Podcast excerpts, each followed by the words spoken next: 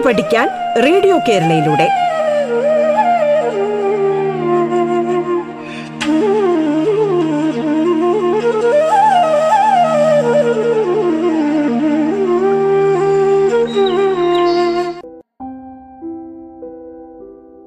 നമസ്കാരം. സംസ്ഥാന സർക്കാരിന്റെ ഓൺലൈൻ റേഡിയോ സംരംഭമായ റേഡിയോ കേരളയുടെ പാഠത്തിലേക്ക് ഏവർക്കും ഹൃദ്യമായ സ്വാഗതം.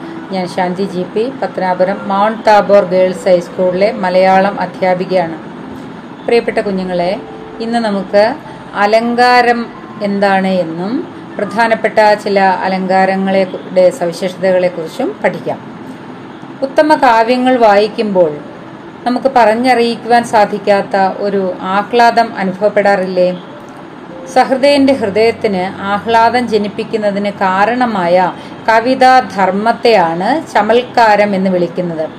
ഉത്തമ കാവ്യത്തിൽ നിന്ന് ആഹ്ലാദം അനുഭവിക്കുന്നതിന് അനുകൂലമായ ബുദ്ധിയോടുകൂടിയവനാണ് സഹൃദയൻ. ആഹ്ലാദം രണ്ട് കാര്യങ്ങളെ ആശ്രയിച്ചാണ് ഇരിക്കുന്നത് ഒന്ന് ആഹ്ലാദം ജനിപ്പിക്കാൻ കാവ്യത്തിനുള്ള കഴിവിനെ. രണ്ടാമത് ആഹ്ലാദം അനുഭവിക്കുവാൻ കാവ്യം വായിക്കുന്ന ആൾക്കുള്ള കഴിവിനെയും. ആഹ്ലാദ കാരണമായ ചമൽക്കാരം ജനിക്കുന്നത് കാവ്യത്തിലെ ശബ്ദങ്ങളിൽ നിന്നും അർത്ഥങ്ങളിൽ നിന്നുമാണ്. ശബ്ദാർത്ഥങ്ങളിൽ രണ്ടിൽ ഒന്നിനെ ആശ്രയിച്ചിരിക്കുന്നതും വ്യംഗ്യഭിന്നവും ചമൽക്കാരകാരവുമായ വസ്തുവിനെയാണ് അലങ്കാരം എന്ന് പറയുന്നത്. ശബ്ദത്തെയും അർത്ഥത്തെയും അടിസ്ഥാനമാക്കി അലങ്കാരം രണ്ട് വിധമുണ്ട്. ഒന്ന് ശബ്ദാലങ്കാരം രണ്ട് അർത്ഥാലങ്കാരം. വാച്യം ലക്ഷ്യം വ്യംഗ്യം എന്ന് അർത്ഥം മൂന്ന് വിധമുണ്ട്. അതിൽ വാച്യാർത്ഥഗതമായ ചമൽക്കാരം മാത്രമേ അലങ്കാരത്തിന്റെ ഗണത്തിൽ പെടുകയുള്ളൂ. പദങ്ങളെയോ അക്ഷരങ്ങളെയോ ആവർത്തിക്കുന്നത് കൊണ്ട് ലഭിക്കുന്ന കർണസുഖമാണ് ശബ്ദാലങ്കാരങ്ങളിൽ ചമൽക്കാരത്തിന് ബീജം. എന്നാൽ അർത്ഥാലങ്കാരങ്ങളുടെ നില ഇതല്ല. അവ ആലോചനാമൃതങ്ങളാണ്. ശബ്ദാലങ്കാരങ്ങളെക്കാൾ പ്രാധാന്യവും അൽക്കാ അർത്ഥാലങ്കാരങ്ങൾക്ക് വരുന്നത് അതിനാലാണ്. അതിശയം സാമ്യം വാസ്തവം ശ്ലേഷം എന്നീ നാലെണ്ണങ്ങളിൽ ഒന്നായിരിക്കും എല്ലാ അലങ്കാരങ്ങളുടെയും അടിസ്ഥാനം. അതുകൊണ്ട് അതിശയോക്തി സാമ്യോക്തി വാസ്തവോക്തി ശ്ലേഷോക്തി എന്ന് നാല് വിധം അലങ്കാരങ്ങളുണ്ട്. അതിശയോക്തി എന്നാൽ എന്താണ് എന്നും ആ വിഭാഗത്തിൽ വരുന്ന അലങ്കാരങ്ങൾ ഏതൊക്കെയാണ് എന്ന് നമുക്കൊന്ന് നോക്കാം. വർണ്യമായ ആശയത്തിന് കൂടുതൽ ദൃഢത ഉണ്ടാക്കുന്നതിന് വേണ്ടി അതിന് വാസ്തവത്തിൽ ഉള്ളതിനേക്കാൾ ഉത്കർഷമോ ന്യൂനതയോ ഉണ്ട് എന്ന് കൽപ്പിക്കുന്നതാണ് അതിശയോക്തി. അതായത് ഒന്നുകിൽ കൂട്ടിപ്പറയുക പെരിപ്പിച്ചു പറയുക അല്ലെങ്കിൽ കുറച്ചു പറയുക. എല്ലാ അലങ്കാരങ്ങളിലും അതിശയോക്തിയുടെ ഒരു അംശം കലർന്നിരിക്കും. ഉദാഹരണം ഉണ്ണിയുണ്ടായ സന്തോഷം കൊണ്ടുടൻ പുണ്യലോകായ ഭൂതി കൊടുക്കയാൽ ആലവട്ടം കുട തഴയെന്നിയെ ശേഷിച്ചില്ലൊന്നും ഭൂവന് ഗോവിന്ദ ഭൂപന് ഗോവിന്ദ. അതായത് ഉണ്ണിയുണ്ടായ സന്തോഷം കൊണ്ട് ആളുകൾ ആളുകൾക്കൊക്കെ ഒരുപാട് ഉണ്ടായിരുന്നെല്ലാം വാരിക്കോരി കൊടുത്തു. ധാരാളമായിട്ട് ദാനധർമാദികൾ ചെയ്തു. അതിന്റെ ഫലമായിട്ട് രാജചിഹ്നങ്ങളായ ആലവട്ടവും കുടയും തഴയും ഒഴികെ ബാക്കിയൊന്നും അവശേഷിച്ചില്ല എന്നാണ് ഇവിടെ പറഞ്ഞിരിക്കുന്നത്. അതായത് സമൃദ്ധമായി ദാനം ചെയ്ത് രാജാവിന് ഉണ്ടായിരുന്ന സമ്പത്തെല്ലാം ക്ഷയിച്ചു എന്ന് അതിശയോക്തി പറഞ്ഞിരിക്കുകയാണ്. അടുത്തത് സാമ്യോക്തി. പ്രകൃത വസ്തുവിന്റെ ധർമ്മങ്ങളെ വർണിക്കുമ്പോൾ ആ ധർമ്മങ്ങളുള്ള പ്രസിദ്ധമായ ഒരു അപ്രകൃത വസ്തുവിനെ ദൃഷ്ടാന്തമായിട്ട് എടുക്കുന്നതാണ് സാമ്യോക്തി. ഉദാഹരണം നോക്കൂ നേരായി വിടർന്ന് ഈ നറമുല്ലയിന്മേൽ ധാരാളമായി പൂക്കൾ നിറഞ്ഞു നിൽപ്പൂ. നീരാടി നല്ലൊരു വെളുത്തമുണ്ട്. തോരാൻ ഒരാൾ കൊണ്ടുവിരിച്ചതുപോലെ മുല്ലയിൽ ധാരാളമായി മുല്ലപ്പൂക്കൾ നിറഞ്ഞു നിൽക്കുന്നത് കവി എങ്ങനെയാണ് വർണിച്ചിരിക്കുന്നത്? വെളുത്ത മുണ്ട് ഒരാൾ തോരാൻ കൊണ്ട് വിരിച്ചിരിക്കുന്നത് പോലെ എന്നാണ്. അടുത്തത് വാസ്തവോക്തി. വസ്തുക്കളുടെ വാസ്തവസ്ഥിതി സരസമായി വർണിച്ചാൽ അത് വാസ്തവോക്തി വിഭാഗത്തിൽ വരും. ഇതിൽ അതിശയോക്തിയുടെ അംശം കുറഞ്ഞിരിക്കും. ഉദാഹരണം നോക്കൂ.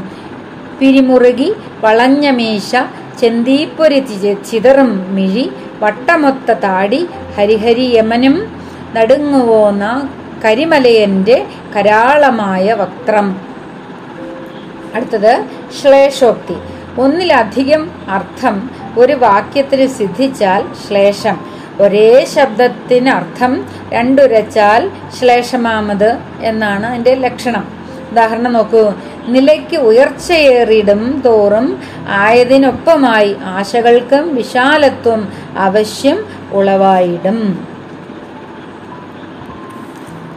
ഇനി നമുക്ക് സാമ്യോക്തിയിൽ വരുന്ന ചില അലങ്കാരങ്ങൾ പഠിക്കാം. മിക്കവാറും നമ്മൾ പഠിക്കുന്ന എല്ലാ പാഠഭാഗങ്ങളിലും ഈ അലങ്കാരങ്ങൾ വരാറുണ്ട്. ആദ്യത്തേതാണ് ഉപമ. എന്താണ് ഉപമയുടെ ലക്ഷണം? നിങ്ങൾ ചെറിയ ക്ലാസ്സിലൊക്കെ പരിചയപ്പെട്ടിട്ടുണ്ടോ ഉപമാലങ്കാരങ്ങൾ? ഒന്നിനൊന്നോട് സാദൃശ്യം ചെന്നാൽ ഉപമയാമത്. ഒരു വസ്തുവിന് മറ്റൊരു വസ്തുവിനോട് ചമൽക്കാരകാരകമായ സാദൃശ്യം ചൊല്ലുന്നതാണ് ഉപമാലങ്കാരം അലങ്കാരങ്ങളിൽ വളരെ പ്രമുഖമായ സ്ഥാനം ഇതിനുള്ളതുകൊണ്ട് അലങ്കാരങ്ങളുടെ റാണി എന്നാണ് ബൊമ അറിയപ്പെടുന്നത്. പൂർണമായ ഉപമയ്ക്ക് നാല് ഘടകങ്ങൾ വേണം. ഉപമേയം ഉപമാനം സാധാരണ ധർമ്മം ഉപമാവാചകം ഇവയാണവ ഉപമേയം എന്നാൽ എന്താണെന്ന് നോക്കൂ. ഏതിനെ ഉപമിക്കുന്നവോ അത് ഉപമേയം. ഉപമാനം. ഉപമേയം ഏതിനോട് തുല്യമാണ് എന്ന് പറയുന്നുവോ അതാണ് ഉപമേ ഉപമാനം. അപ്പോൾ ഏതിനെയാണ് വർണിക്കുന്നത് അല്ലെങ്കിൽ ഉപമിച്ച് പറയുന്നത് അതിനെ എന്ത് പറയും? ഉപമേയം. ഏതിനോടാണ് ഉപമിക്കുന്നത്? അതാണ് ഉപമാനം. സാധാരണ ധർമ്മം. ഉപമാന ഉപമേയങ്ങളിൽ രണ്ടിലും ഉള്ള ധർമ്മത്തെയാണ് സാധാരണ ധർമ്മം എന്ന് പറയുന്നത്. ഉപമ വാചകം. ഉപമാനത്തിനും ഉപമേയങ്ങൾക്കും ഉള്ള സാദൃശ്യത്തെ കുറിക്കുന്ന വാക്യമാണ് പദമാണ് ഉപമാ വാചകം. ഒരു ഉദാഹരണം നോക്കൂ. ഉമാകേരളത്തിൽ നിന്നുള്ളതാണ്. സ്വാരപ്രഭയഴും ദീപവരത്താൽ അഗ്രഹാന്തരം താരവ്രജത്താൽ വാനം പോൽ പാരം ശോഭിച്ചിരുന്നതേ. ആ ഗൃഹ ഗൃഹത്തിന്റെ ഉൾഭാഗം നല്ല പ്രകാശമുള്ള ദീപങ്ങൾ കൊണ്ട് തെളിഞ്ഞിരുന്നു. അത് ഏതുപോലെയാണ് എന്നാണ് കവി പറയുന്നത്. താരവ്രജം നക്ഷത്രക്കൂട്ടങ്ങളാൽ ആകാശ ശോഭിക്കുന്നത് പോലെ എന്നാണ്. ഇവിടെ ഉപമേയം അതായത് ഏത് വസ്തു ഏതിനെയാണ് വർണിക്കുന്നത്? ദീപ്തമായ ഗൃഹാന്തരമാണ് ഉപമേയം. ഏതിനോടാണ് ഉപമിച്ചു പറയുന്നത്? നക്ഷത്രശോഭിതമായ ആകാശത്തോട്. അതുകൊണ്ട് അത് ഉപമാനം. ഇവിടെ ആ, വീടിന്റെ ഉൾവശത്തിനും അതുപോലെ തന്നെ നക്ഷത്രശോഭിതമായ ആകാശത്തിനുമുള്ള സാധാരണ ധർമ്മം എന്താണ്? ശോഭിക്കലാണ്. ഇനി ഇവിടുത്തെ ഉപമ വാചകം ഏതാണ്? പോൽ. പോലെ എന്നർത്ഥം. ഉപമാന പദാർത്ഥങ്ങൾ ഉപമേയങ്ങളെ അപേക്ഷിച്ച് മേന്മയുള്ളവരായിരിക്കണം. എങ്കിലേ ഉപമേയത്തിന് ഔത്കൃഷ്ട്യം കിട്ടൂ അല്ലെങ്കിൽ ഉത്കൃഷ്ടത കിട്ടൂ.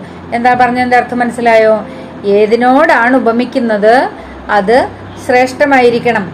അപ്പോൾ ആ ശ്രേഷ്ഠതയുള്ള ഘടകത്തിന്റെ ശ്രേഷ്ഠത ഏതിനും കിട്ടും. വർണിക്കുന്ന ഘടകത്തിനും കിട്ടും. നക്ഷത്രങ്ങൾ നിറഞ്ഞ ആകാശത്തിന്റെ ശ്രേഷ്ഠത ഈ ദീപങ്ങളാൽ അലങ്കൃതമായ വീടിനും കിട്ടിയില്ലേ? അതേപോലെ. ഉപമാവാചകങ്ങൾ വളരെയധികം ഉണ്ട് പോൽ കണക്ക് ഒപ്പം നിഫം വിധം മാതിരി തുല്യം പടി എന്നവണ്ണം എന്നിങ്ങനെ ധാരാളം ഉപമാവാചകങ്ങൾ ഉണ്ട് പൂർണോപമ എന്താണെന്ന് നോക്കൂ. ഉപമാന ഉപമേയങ്ങൾ വാചകം ധർമ്മം എന്നിവ നാലിനും ഉണ്ട്.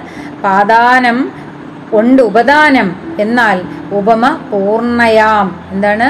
ഉപമാനം ഉപമേയം വാചകം ധർമ്മം എന്നിവ നാലുമുണ്ടെങ്കിൽ അതിനെയാണ് എന്ത് പറയുന്നത്? പൂർണ ഉപമ എന്ന് പറയുന്നത്.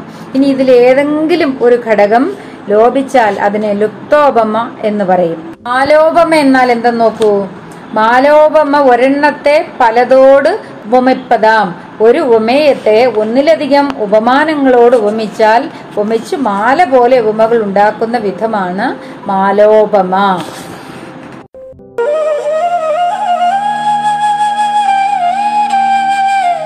പാഠം കേട്ടു പഠിക്കാൻ റേഡിയോ കേരളയിലൂടെ. പാഠത്തിൽ ഇനി ഇടവേള.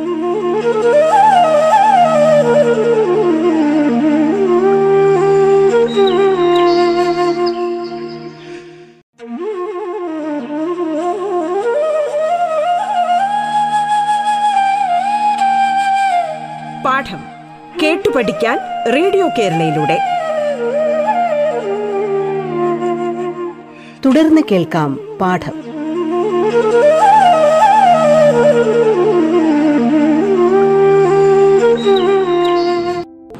രശനോപമ സാവയവോപമ ഉപമ പരമ്പരീതോപമ രക്ഷിതോപമ എന്നിങ്ങനെ പല വിഭാഗത്തിലുള്ള ഉപമയുണ്ട്. നിങ്ങളുടെ ഉപമ സാധാരണ ഗതിയിൽ എന്താണ് എന്നും എങ്ങനെയാണ് വരുന്നത് എവിടെയൊക്കെയാണ് എന്നൊക്കെ അതിന്റെ അടിസ്ഥാന കാര്യങ്ങൾ മാത്രം തൽക്കാലം പഠിച്ചു വെച്ചാൽ മതി. ഇതിന് വലിയ വിഭജനങ്ങളും ഘടകങ്ങളും ഒക്കെ ഉള്ളത് വലിയ ക്ലാസ്സുകളിലെത്തുമ്പോൾ പഠിച്ചാൽ മതി. നമ്മൾ സാധാരണ കാണുന്ന മറ്റൊരു പ്രധാനപ്പെട്ട അലങ്കാരമാണ് ഉൽപ്രേക്ഷ. മറ്റൊന്നിൻ ധർമ്മയോഗത്താൽ അത് താനല്ലയോ ഇത് എന്ന് വർണ്യത്തിൽ ആശങ്ക ഉൽപ്രേക്ഷ ആഖ്യ അലങ്കൃതി രണ്ട് വസ്തുക്കൾക്ക് പ്രകടമായ സാമ്യം കാണുവാൻ വർണ്യം അവർണ്യമാണോ എന്ന് ബലമായി ശങ്കിച്ചാൽ അതാണ് ഉൽപ്രേക്ഷാലങ്കാരം. രഘുവംശത്തിലെ ഒരു ഉദാഹരണം നോക്കൂ. മരാളജാലങ്ങളുടുക്കളാമ്പൽ സുരാജിതാംബ ശിവതന്നിലെല്ലാം ജരാധിനാഥന്റെ യശോവിഭൂതി നിരാമയം ചിന്നിയ പോലെ തോന്നും. ധർമ്മൽപ്രേക്ഷ ധർമ്മോൽപ്രേക്ഷ ഹയതോൽപ്രേക്ഷ ഫലോൽപ്രേക്ഷ എന്നിങ്ങനെ ഉൽപ്രേക്ഷ അലങ്കാരത്തിന് വിവിധ പിരിവുകളുണ്ട്. അതിനെപ്പറ്റിയൊന്നും നിങ്ങൾ വിശദമായി പഠിക്കേണ്ട. തൽക്കാലം ഉൽപ്രേക്ഷാലങ്കാരം ഏതാണ് എന്താണ് എന്ന് മനസ്സിലാക്കുക. അതായത് ഒരു വർണ്യവസ്തുവിന് മറ്റൊരു അതായത് നേരത്തെ നമ്മൾ പറഞ്ഞ പോലല്ലോ ഉപമേയം ഉപമാനം എന്ന് പറഞ്ഞതുപോലെ ഏതിനെപ്പറ്റി വർണിക്കുന്നോ ആ വസ്തുവിന് മറ്റൊരു വസ്തുവിനോടുള്ള സാദൃശ്യം കണ്ട് വർണ്യവസ്തു അവർണ്യമാണോ എന്ന് ശങ്കിക്കുന്നത് സംശയിക്കുന്നതാണ് ഉൽപ്രേക്ഷാലങ്കാരം. അടുത്ത് നമ്മൾ കാണുന്ന ഒരു പ്രധാനപ്പെട്ട ഉല- അലങ്കാരമാണ് രൂപകം. അവർണ്യത്തോട് വർണ്യത്തിന് അഭേദം ചൊൽക രൂപകം എന്നാണ് രൂപകാലങ്കാരത്തിന്റെ ലക്ഷണം. പരസ്പര സാദൃശ്യമുള്ള ധർമ്മങ്ങളോട് കൂടിയ ഒരു വർണ്യത്തിനും അവർണ്യത്തിനും അഭേദം അതായത് ഭേദമില്ല രണ്ടും ഒന്ന് തന്നെയാണ് എന്ന് കൽപ്പിച്ചാൽ അതാണ് രൂപകാലങ്കാരം. ഗാഥയിൽ നിന്നുള്ള ഒരു അലങ്കാരം ഒരു ഉദാഹരണം നോക്കൂ. കണ്ണനായുള്ളൊരു നൽവിളക്കങ്ങനെ തിണ്ണം മറഞ്ഞങ്ങു പോയ നേരം ദുഃഖമായുള്ളോരിട്ടു വന്നുള്ളത്തിലൊക്കവേ അങ്ങു പരന്നുതായി. ഇവിടെ കണ്ണനെ നൽവിളക്കായിട്ട് രൂപണം ചെയ്തിരിക്കുന്നു. അതായത് കണ്ണൻ വിളക്ക് തന്നെ എന്ന് ഉറപ്പിച്ച് പറയുകയാണ്. അടുത്തത് ദുഃഖമായുള്ള ഇരുട്ട്. ദുഃഖം ഇരുട്ട് തന്നെയാണ് എന്ന് ഉറപ്പിച്ച് പറഞ്ഞിരിക്കുന്നത് അതായത് വർണ്യം അവർണ്യം തന്നെയാണ് എന്ന് പറഞ്ഞിരിക്കുന്നതിനാൽ അലങ്കാരം എന്താണ്? രൂപകം. രൂപകത്തിനും വ്യത്യസ്തങ്ങളായ പിരിവുകളുണ്ട്. വിശദാംശങ്ങൾ തൽക്കാലം നിങ്ങൾ ചെറിയ ക്ലാസ്സിൽ പഠിക്കേണ്ട ആവശ്യമില്ല. ഇനി നമ്മൾ കണ്ടുവരുന്ന മറ്റൊരു പ്രധാനപ്പെട്ട അലങ്കാരമാണ് ദൃഷ്ടാന്തം. ദൃഷ്ടാന്തം അതിനെ ബിംബ പ്രതിബിംബങ്ങളാക്കുക എന്നാണ് അതിന്റെ ലക്ഷണം. ഉപമാന ഉപമേയ വാക്യങ്ങളിൽ സാധാരണ ധർമ്മത്തെ വാചകപദം കൂടാതെ ബിംബപ്രതിബിംബ രൂപത്തിൽ പ്രസ്തി- പ്രസ്താവിച്ചാൽ അതാണ് ദൃഷ്ടാന്തം. അതായത് ഉപമാനം ഉപമേയം ഇവയ്ക്ക് സാധാരണ ധർമ്മം ഇല്ലാതെ ഒരു ബിംബത്തിന്റെ പ്രതിബിംബം എന്നതുപോലെ കൽപ്പിച്ചാൽ അതാണ് എന്താ ദൃഷ്ടാന്താലങ്കാരം. ഒരു കണ്ണുനീർത്തുള്ളിയിൽ നിന്നുള്ള ഒരു ഉദാഹരണം നോക്കൂ. താരുണ്യവേഗത്തിൽ വധൂജനങ്ങൾ പിന്നിട്ടിടുന്നു പുരുഷവ്രജത്തെ. മരം തളിർക്കാൻ തുടരുമ്പോഴേക്കും ഒപ്പം മുളച്ചീടിന വല്ലി പൂത്തു. ഇവിടെ താരുണ്യ വേഗത്തിൽ അതായത് യൗവനം സ്ത്രീക്കും പുരുഷനും എങ്ങനെയാണ് എന്നാണ് പറഞ്ഞിരിക്കുന്നത്. സ്ത്രീജനങ്ങളിൽ സ്ത്രീജനങ്ങൾ പുരുഷന്മാരെക്കാൾ വേഗം യൗവനപ്രാപ്തിയിൽ എത്തുന്നു എന്ന കാര്യത്തെ അതിന്റെ അതൊരു ബിംബമായിട്ടും അതിന്റെ പ്രതിബിംബമായിട്ട് ഏതിനെയാണ് കവി കൽപ്പിച്ചിരിക്കുന്നത്? മരം തളിർക്കാൻ തുടരുമ്പോഴേക്കും ഒപ്പം മുളച്ച് മുളച്ചു വരുന്ന ആ വല്ലി പൂത്തിരിക്കും. ഇവിടെ മരം പുരുഷന് പകരവും വല്ലി സ്ത്രീക്ക് പകരവുമായിരിക്കുന്നു. പെട്ടെന്ന് സ്ത്രീജനങ്ങൾ പെട്ടെന്ന് യൗവന പ്രാപ്തി കൈവരിക്കുന്നു. ചെടികൾ പെട്ടെന്ന് പൂക്കുന്നു. പുരുഷന്മാർ സ്ത്രീകളെ അപേക്ഷിച്ച് യൗവനപ്രാപ്തിയിൽ എത്തുന്നത് പതുക്കെയാണ്. മരം പതുക്കെ വളർന്ന് വലുതായി തളിർക്കാനൊക്കെ തുടങ്ങുന്നതേ ഉള്ളൂ. ഇവിടെ ഒന്ന് മറ്റതിന്റെ ബിംബമായിരിക്കുന്നു. ഇവിടെ വർണ്യവസ്തു സ്ത്രീക്കും പുരുഷനും തമ്മിലുള്ള യൗവനത്തിന്റെ പ്രാപ്തി ആണ് അവിടുത്തെ വർണ്യവസ്തു അതിന്റെ അതൊരു ബിംബം അതിന്റെ പ്രതിബിംബം എന്ന പോലെ ചെടിയെയും വള്ളി മരത്തെയും വള്ളിയെയും കവി കൽപ്പിച്ചിരിക്കുന്നു. ഇനി നമ്മൾ പ്രധാനമായിട്ടും കവിതയിൽ കണ്ടുവരുന്ന ചില ശബ്ദാലങ്കാരങ്ങളെ ഒന്ന് നോക്കാം. അനുപ്രാസം ചേകാനുപ്രാസം ദ്വിതീയാക്ഷരപ്രാസം ആദിപ്രാസം അന്ത്യപ്രാസം തുടങ്ങി ശബ്ദാലങ്കാരങ്ങൾ ധാരാളമായി നമ്മൾ കവിത വായിക്കുമ്പോൾ പരിചയപ്പെടാറുണ്ട്. അതിൽ അനുപ്രാസം എന്താണെന്ന് നോക്കൂ. അനുപ്രാസം വ്യഞ്ജനത്തെ ആവർത്തിക്കൽ ഇടയ്ക്കിടെ ഒരേ വ്യഞ്ജനത്തെ അടുത്തടുത്ത് ആവർത്തിക്കുന്നതിനെയാണ് അനുപ്രാസം എന്ന് പറയുന്നത്. ഒരു ഉദാഹരണം നോക്കൂ. സരഘകളിത സത്വരഞ്ചരിപ്പു സരസ സുമാന്തര മഗ്നമന്തരം സ്വരമുഖ സ്വരവമുഖം അന്തരീക്ഷദേശം പരമിഹവാർക്ക പരാഗഭൂതകായം ഇനിയും ആദിപ്രാസം എന്താണെന്ന് നോക്കൂ. തുടങ്ങുന്നത് ഒരേപോലെ ആയാൽ അതിനെയാണ് ആദിപ്രാസം എന്ന് പറയുന്നത്. ഉദാഹരണം നോക്കൂ. കാണിച്ചൊരിപ്പണി കണക്കിനു പറ്റി നീ കാണിക്കുമിങ് അരുതാ ആന്തം ഉടൻ നടക്കൂ. കാണിക്കൊല വെറുമ ഇങ്ങനെ ഇതൊന്നും കാണിച്ചു കൺമുനെ പറഞ്ഞുമല്ലേ? പറഞ്ഞു മെല്ലെ ദ്വിതീയാക്ഷരപ്രാസം. വരികളിലെ രണ്ടാമത്തെ അക്ഷരം ആവർത്തിച്ചു വന്നാൽ അതിനെയാണ് ദ്വിതീയാക്ഷരപ്രാസം എന്ന് പറയുന്നത്. ഇപ്പോൾ തൃതീയാക്ഷരപ്രാസം എന്തായിരിക്കും?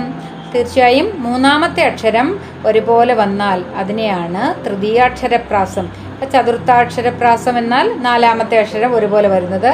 പഞ്ചമാക്ഷരപ്രാസമാണെങ്കിലോ അഞ്ചാമത്തെ അക്ഷരം ഒന്ന് ഒരുപോലെ വരുന്നത്. അന്ത്യപ്രാസമാണെങ്കിലോ ഒരേപോലെ അവസാനിക്കുന്നതിനെയാണ് അന്ത്യപ്രാസം എന്ന് പറയുന്നത്. ഇനി നമ്മൾ കവിതകളിൽ കണ്ടുവരുന്ന മറ്റൊരു അലങ്കാരമാണ് യമകം. അക്ഷരക്കൂട്ടം ഒന്നായിട്ട് അർത്ഥം ഭേദിച്ചിടും പടി ആവർത്തിച്ചു കഥിച്ചിടിൽ യമകം പലമാതിരി. എന്താ ഇവിടെ?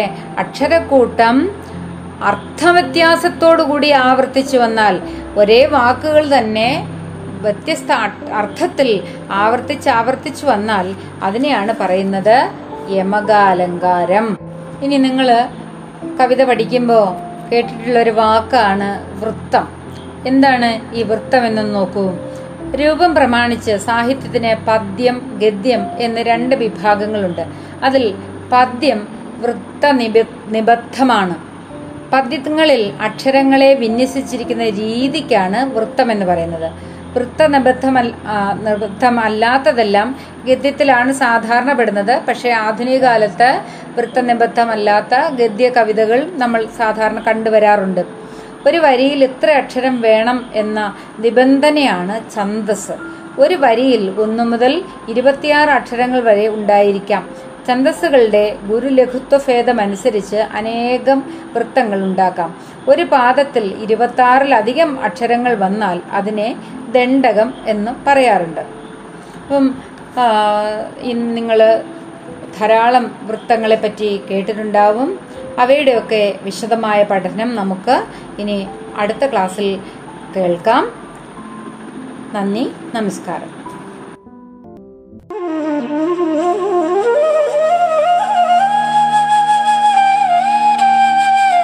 പാഠം. കേട്ടു പഠിക്കാൻ റേഡിയോ കേരളയിലൂടെ. പാഠത്തിന്റെ ഇന്നത്തെ അധ്യായം പൂർണമാകുന്നു. ഇനി അടുത്ത ദിവസം കേൾക്കാം. നമസ്കാരം.